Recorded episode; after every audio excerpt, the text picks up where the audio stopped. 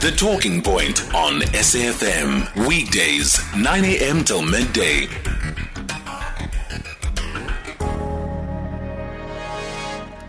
Ten minutes after 10 a.m. Good morning. You are listening to The Talking Point. My name is Oliver Dixon. Glad and appreciative being in your company this morning.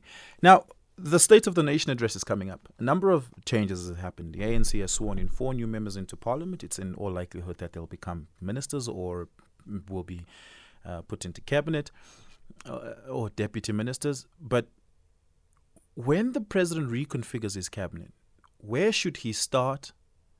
Which clusters require the most attention? And who should not make it into cabinet? Who should make it? Who should definitely be kicked out of cabinet?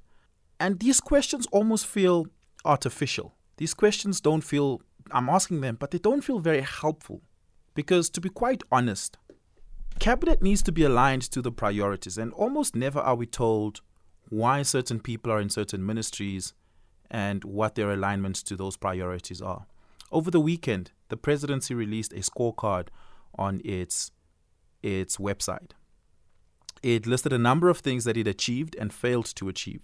Let me tell you what the president presidency failed to achieve according to their own underst- according to their own evaluation. Uh, a number of key priorities: adding 6,800 megawatts of additional energy to the grid. They renewable energy. They didn't do that. Requests for proposals for 3,000 megawatts of gas power and 500 megawatts of battery storage. They didn't do that. Reopen priority passenger rail corridors. They claim they didn't do that, although some did open up. I don't know if they are priority ones, but PRASA rail network is somewhat back to semblance of functioning. Provide bulk infrastructure to unlock identified private sector infrastructure projects. They didn't do that. Move ahead with land reform. They didn't do that. Finalize the transfer of 14,000 hectares of public land to the Housing Development Agency. It was a priority. They didn't do that. Take steps to protect whistleblowers. Not done either identify state owned enterprises to be retained, consolidated, or disposed of. They didn't do that. So, based on the things they claim they didn't achieve, you can already evaluate which ministries and departments failed. Some of, chief amongst these that I've read out to you is the Minister of State-owned Enterprises and the Minister of Mineral and uh, uh Minerals Resources. Right? There's also a tussle at the moment over control over uh, between those two departments over Eskom and I guess the energy uh, uh, sustainability of the country. And that tussle is an important one that we shouldn't take our sight off of because it speaks to the configuration and functioning of the state. But the president's economic cluster, what's happening there? There's a minister of economic development. I'm not sure that any economic developments coming out of that office, right? There is a minister uh, of labor and employment. I, I, don't know. If, if you were to evaluate that uh, ministry, what would you say about it? There's still a deadlock over wage negotiations at the various bargaining councils, particularly at the Public Service Coordinating Bargaining Council pertaining to uh, the uh, the Public Service Wage Agreement um, or at least a wage increase in negotiations taking place over there. The Minister of Finance simply saying we can't afford it at all. Um, and there's a hard cap there. And that's an ongoing debate. What do you make of it? Give me a call, 086 2032. Uh, my guest for this hour is Rebone Tau, uh, political analyst, as well as Asanda Ngoasheng, who's also a political analyst. Uh, Rebone and, and, and Asanda, good morning. Thank you so much for joining us. Asanda, I want to start with you. There are key priority clusters the energy cluster being one of that one of them and it overlap into the economic cluster it needs a hard look from the president but the the people currently heading up those departments in those clusters are key political allies to the president. It will be a difficult balance for him to remove or shuffle any of them out of there. No less Gwede Mantashe, for instance.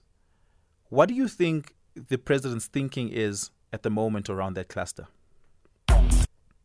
Well, I think the president is in a tough position because, as you've highlighted, these are key, you know, structures that basically have the power to either stall or move the South African economy, whether you're talking the energy cluster or the security cluster, but they are, as you said, his allies. And so he has a very difficult job to do of being able to look at whether these ministers have performed or not performed and whether to retain them or to remove them and place new people who might bring new blood and kind of new ideas to these two clusters, which, which have, you know, really been failing dismally over the past, um, you know, beyond, I mean, his own decade of, of governance. But I think they've done spectacularly badly in Cyril Ramaphosa's you know, reign, as it were. And he is going to have to make some, some tough calls because those calls are then going to have an impact on whether the ANC can or can't win the election in 2024. Never mind whether there'll even be a country or enough people left in the country for for there to govern should 2024 come and should the ANC by some miracle make it and become the majority party. Yeah. Uh, Cabinet has a crisis going on, Rebone. The fact that we, you and I speaking right here, are not sure whether or not we have a deputy minister means that the president doesn't quite have a complete and full grasp over his cabinet um, and may be nervous, particularly about the position of uh, deputy president. Uh, I'm not too sure that President Ramaphosa is very completely trusting this moment uh, of Paul Mashatile as his deputy president, um, given what had happened at Nasrec. But neither was he completely trusting of David Mabuza either in 2017, heading into 2018, despite David Mabuza having handed him victory uh, at in in, in Nasrec 2017. Um, from the top down, in terms of priority positions, where is the president most nervous? I just ask Asanda right now about the economic and, and, and, energy cluster and the overlap therein. But the deputy minister plays a big role as well, specifically given that, you know, the deputy minister is uh, likely to chair various, uh, you know, interministerial task teams and, and war rooms and these sorts of things as far as government business is pertained and crises are pertained. What, what's the president's thinking right now? It's quite clear Paul Mashatile is going to become the deputy president, but how nervous is the president about that? Good morning to the listeners. Good morning, Oliver, and good morning to the listeners. Can you hear me? Yes, loud and clear. Go ahead. Okay. Um, I think the president really finds himself in a in a very difficult position, and he's the one president who always has a deputy president that he does not plan to work with, you know, as you said earlier on, you know, it was the DD Mabuza. If you go back to Nasrec, we can remember that Lindiwe Sisulu was actually running uh, under him as the DP, while at some point he wanted Naledi Pandor, but uh, members of his faction felt that Naledi Pandor doesn't have the crown and so forth.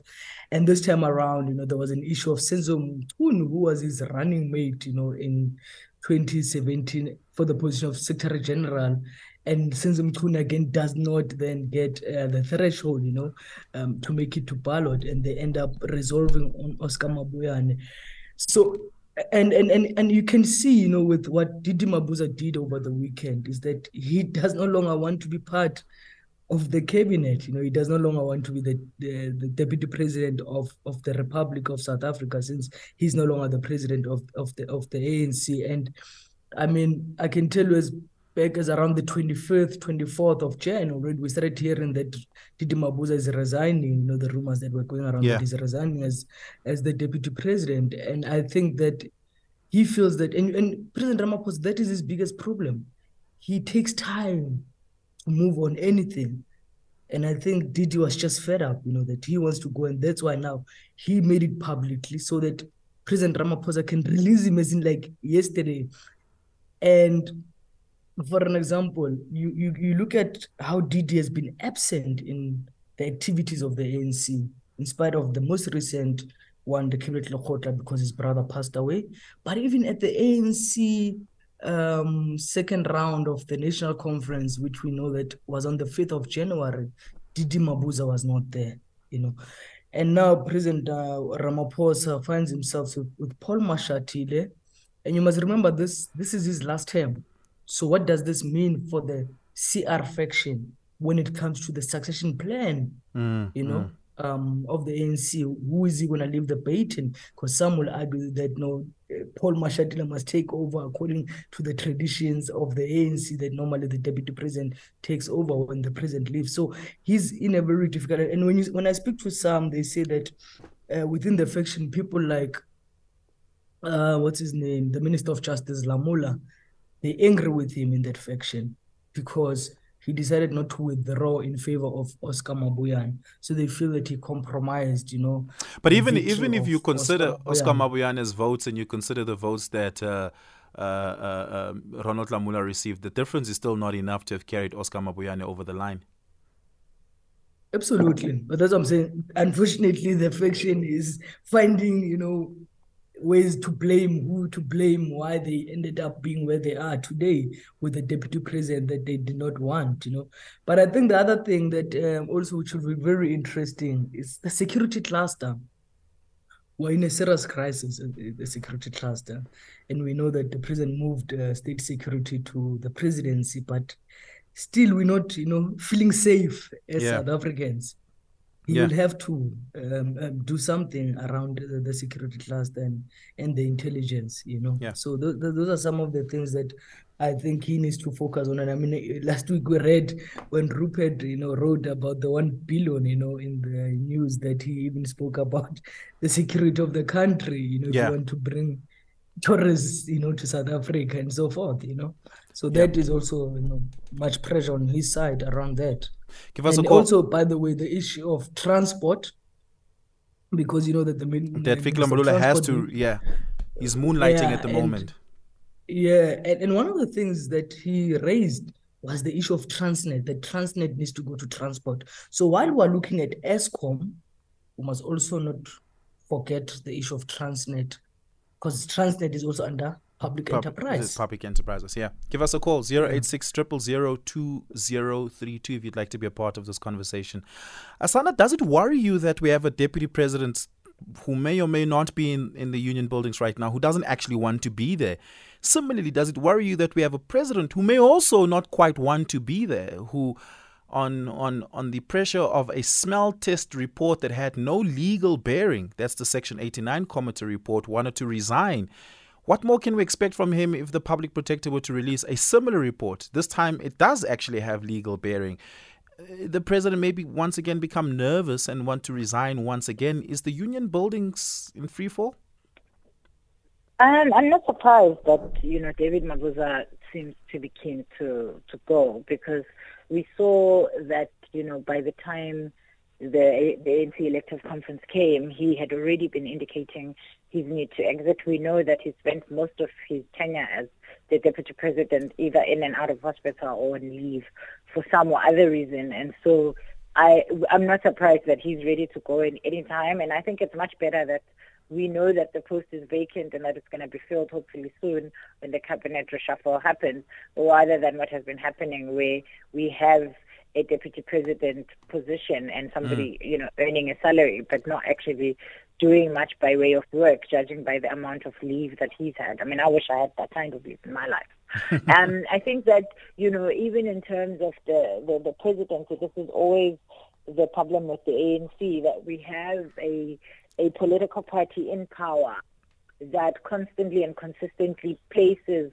or puts to the fore people who have corruption charges to answer for and, uh, you know, constant a cloud of some kind around corruption uh, that they have to answer for. And because of this, it does become a constant, will he, won't he, will he resign, will he stay, how long will he stay for if he does stay, and what does this mean for the country? And it does cause quite a lot of instability in terms of the ways that we're able to think about uh, our longevity as a country. And I think that, you know, I've said it many, many times that, you know, South Africa as a country is great and we have a lot of great potential.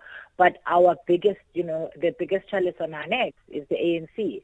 And for as long as we have the ANC and as long as the ANC is determined to not change at all, i.e. we're seeing now the new members that are about to be put in place, they themselves also have, you know, questions. Poma still needs to answer about Alex Mafia. He has many other unethical acts that you know he has been accused of that he still hasn't answered for or about. And so we are in a situation where we are seeing, uh, you know, an ANC that doesn't care about ethical governance, doesn't care about, you know, whether South Africa or brand South Africa can actually live their own shenanigans.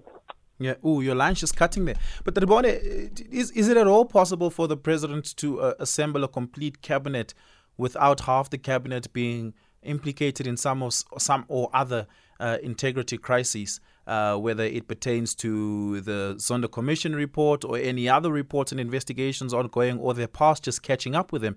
Is that at all to put together a cabinet that meets that integrity standard, but also has, you know, governance experience? Because if you bring in too many young people who have no government experience all at once, you may have a cabinet that will take a while to settle in.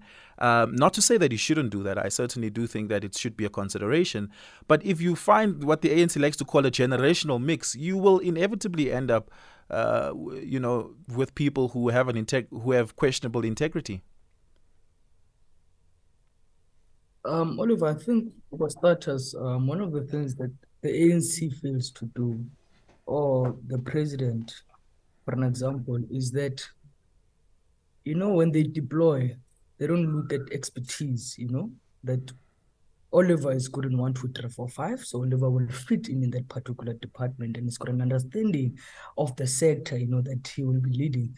And I think this is some of the things that the president, if he's really serious, you know, about taking South Africa forward, needs to actually look into when he changes his cabinet, who is good where and what skills can do they have those particular individuals to take the, the, the, the, the country forward, forward. But he's also consumed by factional politics of the ANC. So it will be very difficult for him to even remove certain ministers uh, who have been compromised, but just because they are close allies, you know, within the core um, of, of his faction within the ANC, he will have to just um, turn a blind eye on them um, because of his own. issue. be. We must remember that Phala is not yet over. yes.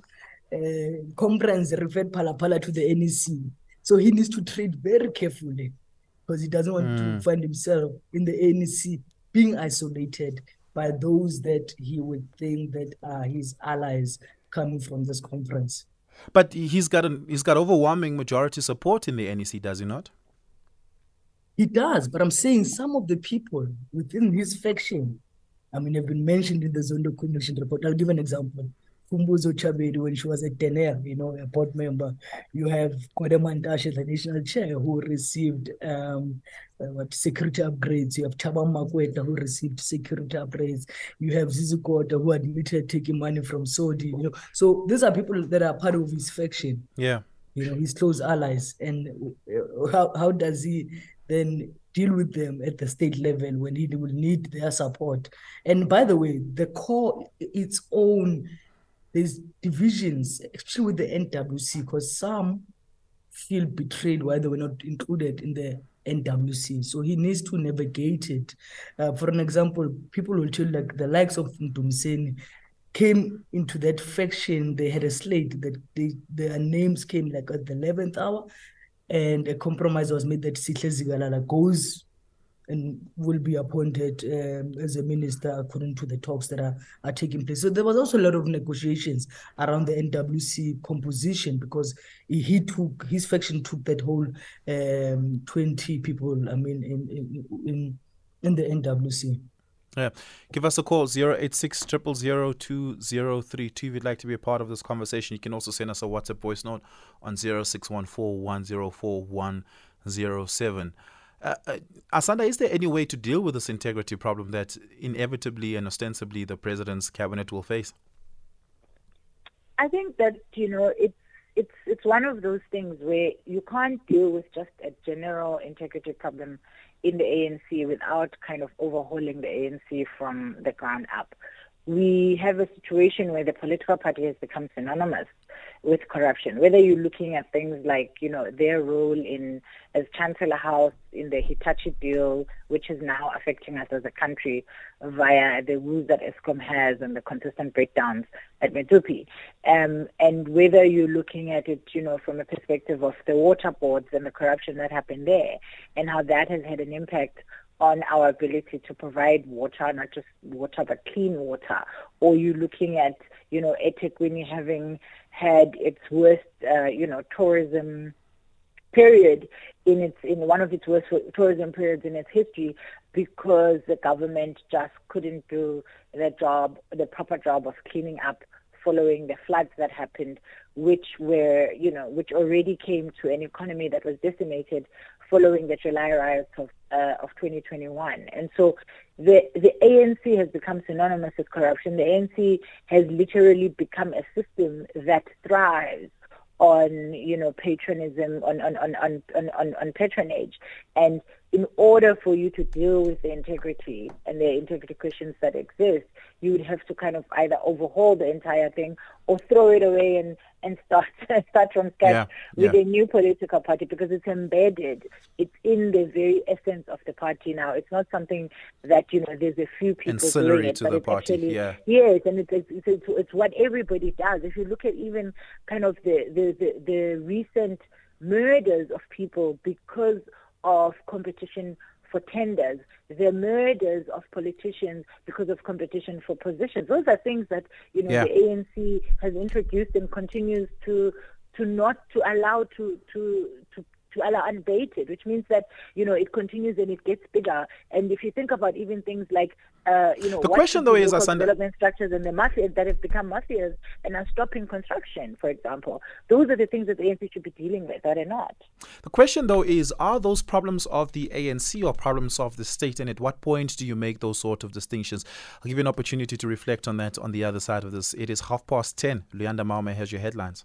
SAFM 104 to 107 nationwide. Leading the conversation.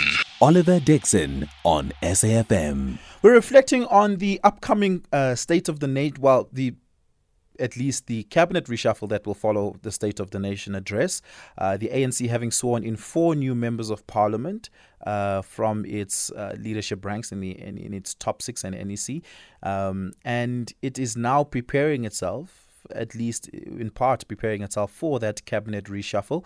It is quite clear who the president intends on incorporating into his um, you know his cabinet from those four people. But we're really speaking about whether or not the president will be able to put together an effective cabinet that will be able to uh, actualize the political um, you know goals and the political uh, you know priorities that the presidency has set for the state. Again we'll hear about those once again in the state of the nation address. At the start of this hour i read out to you the president's scorecard and highlighted to you the part where the presidency believes they had not succeeded on um, and that means that the president has some tough questions to ask about his cabinet that needed to carry that out. Uh, and, and you can be a part of this conversation. 086 2032. Let's go to the lines before we go back to our panel. Sinki in Zebediela. Uh, good morning. Sinki? Yes, I just want to, to comment about Deputy President. Uh, remember, Oliver, we have a Deputy President who has been absent for a long time. Now we are having our incoming Deputy President, uh, Mashatile, who comes from the third ANC, which is bankrupt. So the question is, is it a need for a Deputy President to become the Deputy President of the nation? If yes, then uh, I'm asking a guest, are they gonna, uh, uh, Paul Mashatile, is anything is gonna add to the deputy presidency? Because since ever, our deputy presidency has no service to add on our presidency. I'm not sure if I'm clear on that. Yeah, very good question. Thank you so much for that. I appreciate it. Rebone, I'd like you to reflect on that question. The ANC constitution says nothing about the deputy president of the party becoming the deputy president of the country. It's just tradition, really. But it could be anyone else. In fact, one person on WhatsApp saying the deputy president should be Gwede Mantashe, who'll be out of the way. Um, I mean, yes, absolutely. I mean, the NC constitution um, is it's silent on the issue of, of the deputy president being the deputy president of the republic. Um, but obviously, um, where the ANC is currently, actually, it really needs also to reflect. And you can see that they have, for example, put two DSGs right into Mm. the SGO And one is now in and one parliament. Now one is going to parliament you know and the question one asks themselves like if this person is going to parliament what happens to the work of the party you know because there's been uh, discussions by the way within the ANC about even having full-time chairpersons of the committees to be there to run the day-to-day business of the party but the ANC is failing to do that because it will not be a bad idea to have someone at that level of the presidency actually being full time at Luthuli House to do party work on a day-to-day basis while the president uh, is running the state. And this is what TM wanted, by the way, mm. in Polokwane to mm. the president of the party and focus on the party while you have but then there was that uh, issue about two centers of power and so forth but not also diagnosing the real problems within the party that the party does not have uh, full-time uh, personnel mm. that can help to actually strengthen or rebuild the party or renewal of the party you know so they talk about renewal but they continue to do the same things over and over but has has the ANC been effective in that when they had that distinction? For instance, consider Enoch Godongwana having been the committee chairperson on economic transformation at Luthuli House. Uh, when there was a vacancy in Treasury, he became the Minister of Finance. Now the the chairperson of that committee in Luthuli House is Mmamoloko Kubayi. Did did Enoch Godongwana leave the ANC's economic transformation policy department in any stronger opposition, uh, given that he was there full time? He was not there full time. All chairs are not there full time. Uh, they are just chairs of committees. So when I mean full time, that means they're on the party's payroll. So one of the challenges why the party has not been able to implement that resolution was because there's no money. They don't have money to pay salaries um, so that's why you find that most of the chairs continue to be ministers, you know. But even in Godongwana was not there on a full-time basis, you know, it was on an ad hoc basis when there's a need for him uh, to be there, you know, as the chair. So, and and and and when you look at, um, I mean, the you know when they were talking about the issue of salaries, for an example, you know, there were articles we were reading about ghost employees at Luthuli House mm. and so forth, you know. And this is where then it will help when you have even full-time chairs because they can then see who is actually at work on a day-to-day basis, who is doing what, not mm. this thing of, you know. So there's a lot that the ANC actually needs to have very difficult conversation with itself. And people need to, uh, if they really say they are serious about the renewal of the party, uh, take very difficult decisions that will help the party, not individual interest. Because now what we're seeing is about individual interest, while the party is getting weaker and weaker. Yeah, give us a call 086 2032. Let's take a quick break. On the other side of this, we continue the conversation. SAFM. Give us a call 086 2032. Tsukulo and Harry Smith, good morning. Good morning. How are you? I'm fantastic, sir. How are you? Um, not Mm, bad, go ahead. Not bad. Not Oliver, uh, I, you know, I, I'm not worried about about uh, Mabuza. Mabuza, I, I, I, I it's uh, I, I, we, we, we, we check what he did as, as, as, as by the time he was still a, a deputy uh, president. I don't see anything Mabuza did because Mabuza he was always absent. Mm. So uh, and and and why he was absent because he know he, he, he, knew that he was a sellout. You cannot. He, he, he, it was gonna be difficult to work with uh, uh, uh, President Ramaphosa because he, he, knew he was he was he, knew his agenda. He, he, he knew he knew because now some of the decisions that maybe he was supposed to take it was gonna be there against his brother. You understand? So uh, I, I don't, I don't, I don't worry even if that guy he can resign or he, to go and stay at home. He didn't, he did nothing Mm. for, for, for as a, as a, as a really. I Okay. don't see. But uh, uh, when, when, when, when I, I, I I see uh, on, on, on, on Mashatile, even uh, on Mashatile, hey, our president is gonna, is gonna be, is gonna, is gonna be tough for the guy. Okay, thank you Yeah, so I much. don't trust that guy. Appreciate it. Thanks a lot. Thanks a lot, Tsukulo. Brian in you. Cape Town, good morning. Morning, Oliver. I just wanted to make a short comment on your request uh, to the public to comment on um, on the state and the organization, the, the ANC. I'll just give you a short uh, line.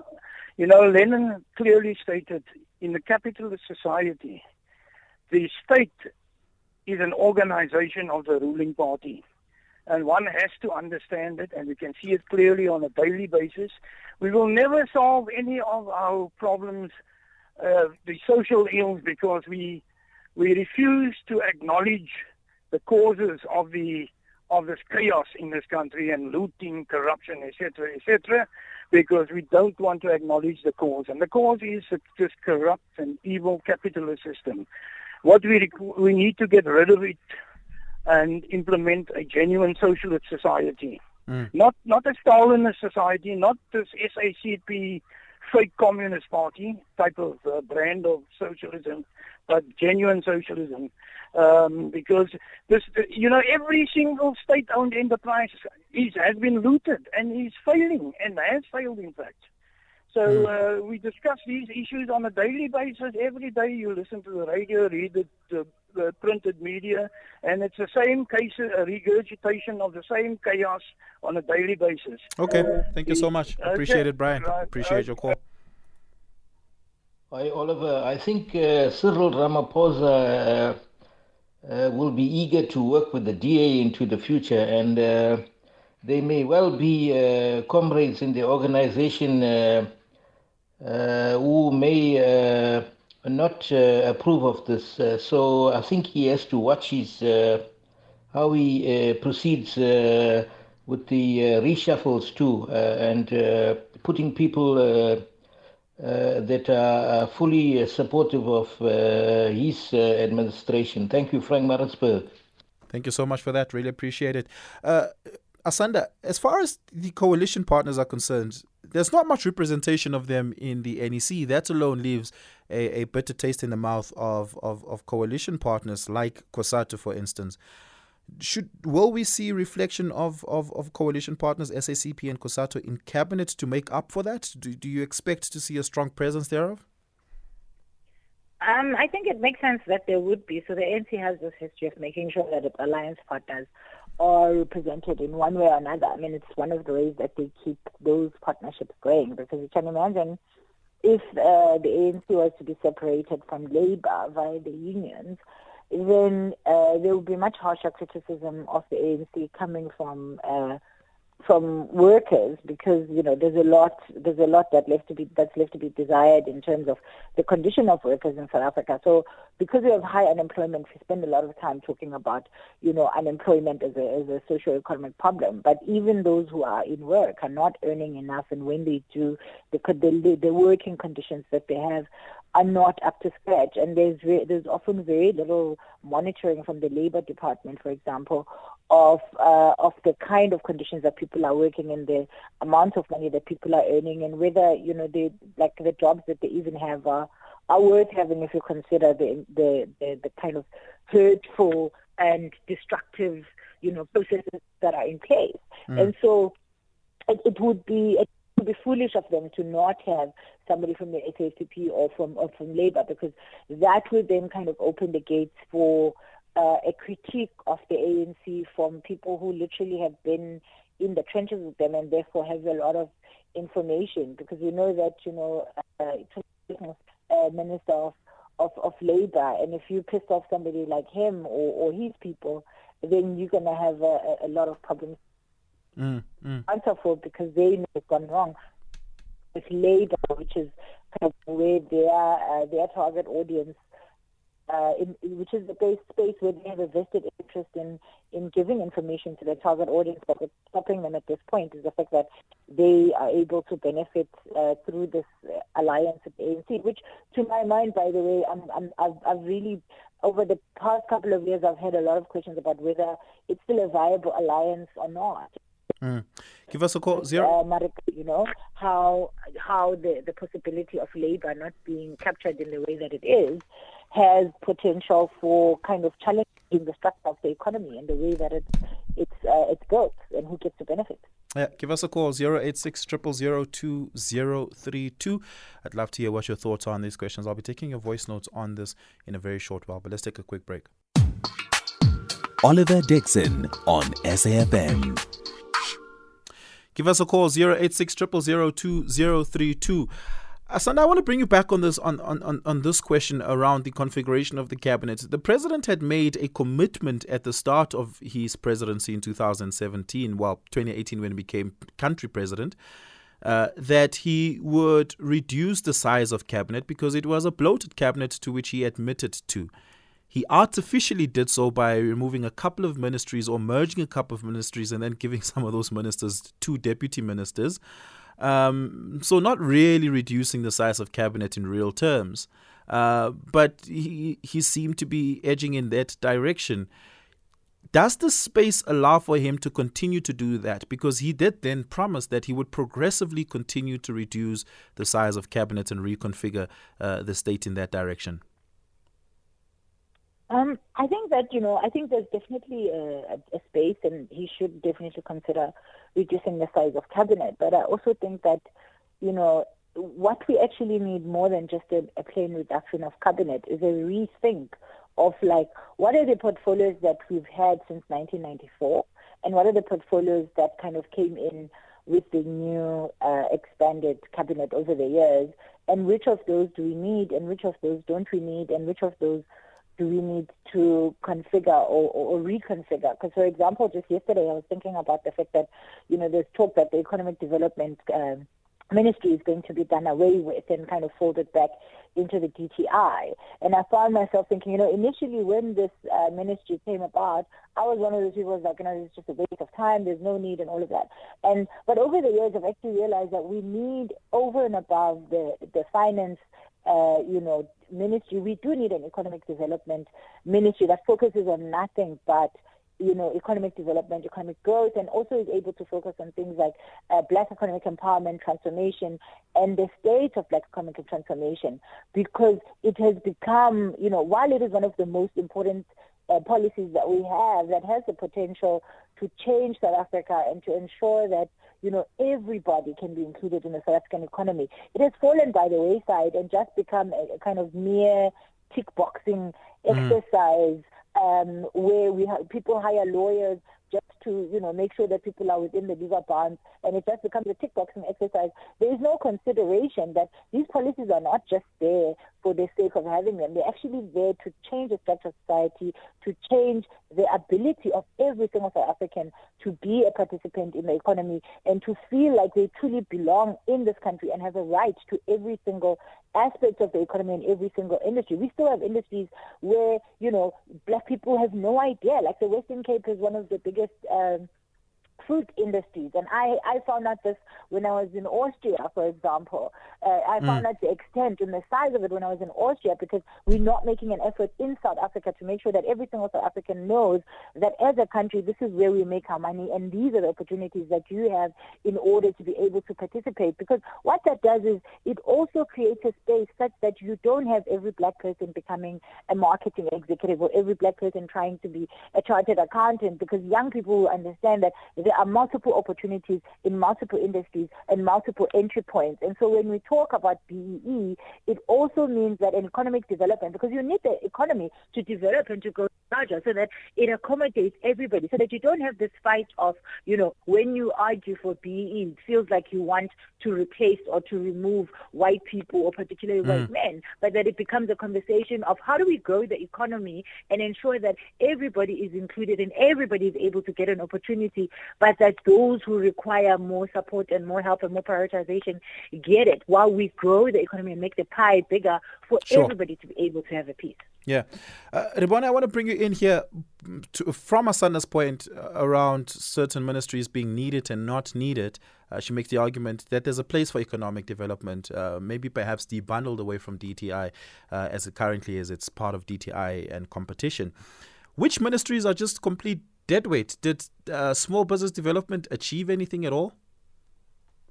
I think just starting off by what Asanda was saying, the other biggest problem with President Ramaphosa, like for an example, in 2019, he appointed the Economy Ad- Advisory Council. So he's forever appointing these advisory committees and and and wanting not to render in a way his ministers not um, proactive which then becomes a problem that you've got ministries there, but you are busy uh, putting um, advisory committees.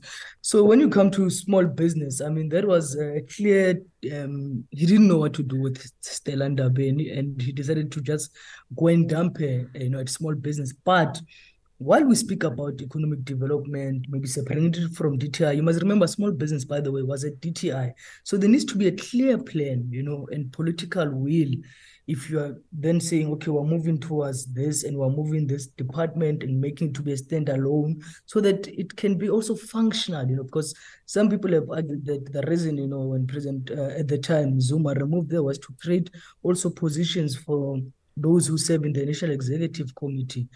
But at the end of the day, was it necessary mm. at the time to remove small business from DTI? We don't know, you know. So those are some of the things that there needs to be a clear plan that even if you have a standalone and move it from DTI, um, you, you you need to also have people, you know, with the right skills and understanding of the sector. Because the problem that you just move people around people don't even understand the sectors, you know, like even small business. I mean, he gave it to Ntshavheni, but she did not also do well in it. And that's when she, he ended up moving it to communications, you know, and and and and, and putting Stella Ndabeni at small business that we have not really seen its impact, you know, and on especially right now when you look at the economy, you know, this is where small business a lot of focus should be, you know, and one hopes that more budget should be given to small business to help the economy to grow. Mm. Give us a call 086 2032. We may be able to squeeze in a single call over there, but let's have a listen at this WhatsApp voice note. Morning, Oliver. This is Zanele in Devon. As Ramaphosa is gonna, he, will be the he, the head of the election. He will be the face of the ANC. What he will tell people, how he will encourage people to vote for the ANC while he was dragged by his feet while he wanted to run away. So, what he will tell the people, how he will encourage the people whilst he was running away from the same party. Yeah, uh, interesting point over there. He will be the face of the ANC going into the election. Will that have any bearing, Rebone, on how he tries to put together a cabinet? Um, I mean, going to these elections, it's he also, you know, because especially with the internal, you know, party um, divisions, you know, so he will really have to apply his mind, you know, because either with those that did not support him in 2022 still command you know a certain portion you know within the ANC um, structures uh, and and that also is got um, an impact, you know, going to do um, door to door for elections, you know. So he will really have to see how he navigates that and not to be seen paging, you know, and just bring his friends, you know. So that the ANC can should not drop to less than 50%, you know, at the national um, um, elections that um, we are going to next year because they do need that 51 plus, you know, and it's yeah. not going to be easy, especially with the issue of load shedding. Um, so it is in his best interest to navigate this cabinet um, to make sure that he does not antagonize. Because I know with the NWC, many would not support him. Were very angry. Yeah yeah. about how this NWC was composed, that it was seen as a factional tool to eliminate those that did not support him. Thank you so much for your time. Really appreciate it, Rebone Tau, as well as Asanda Ngoasheng, political analyst, as we unpacked the cabinet reshuffle.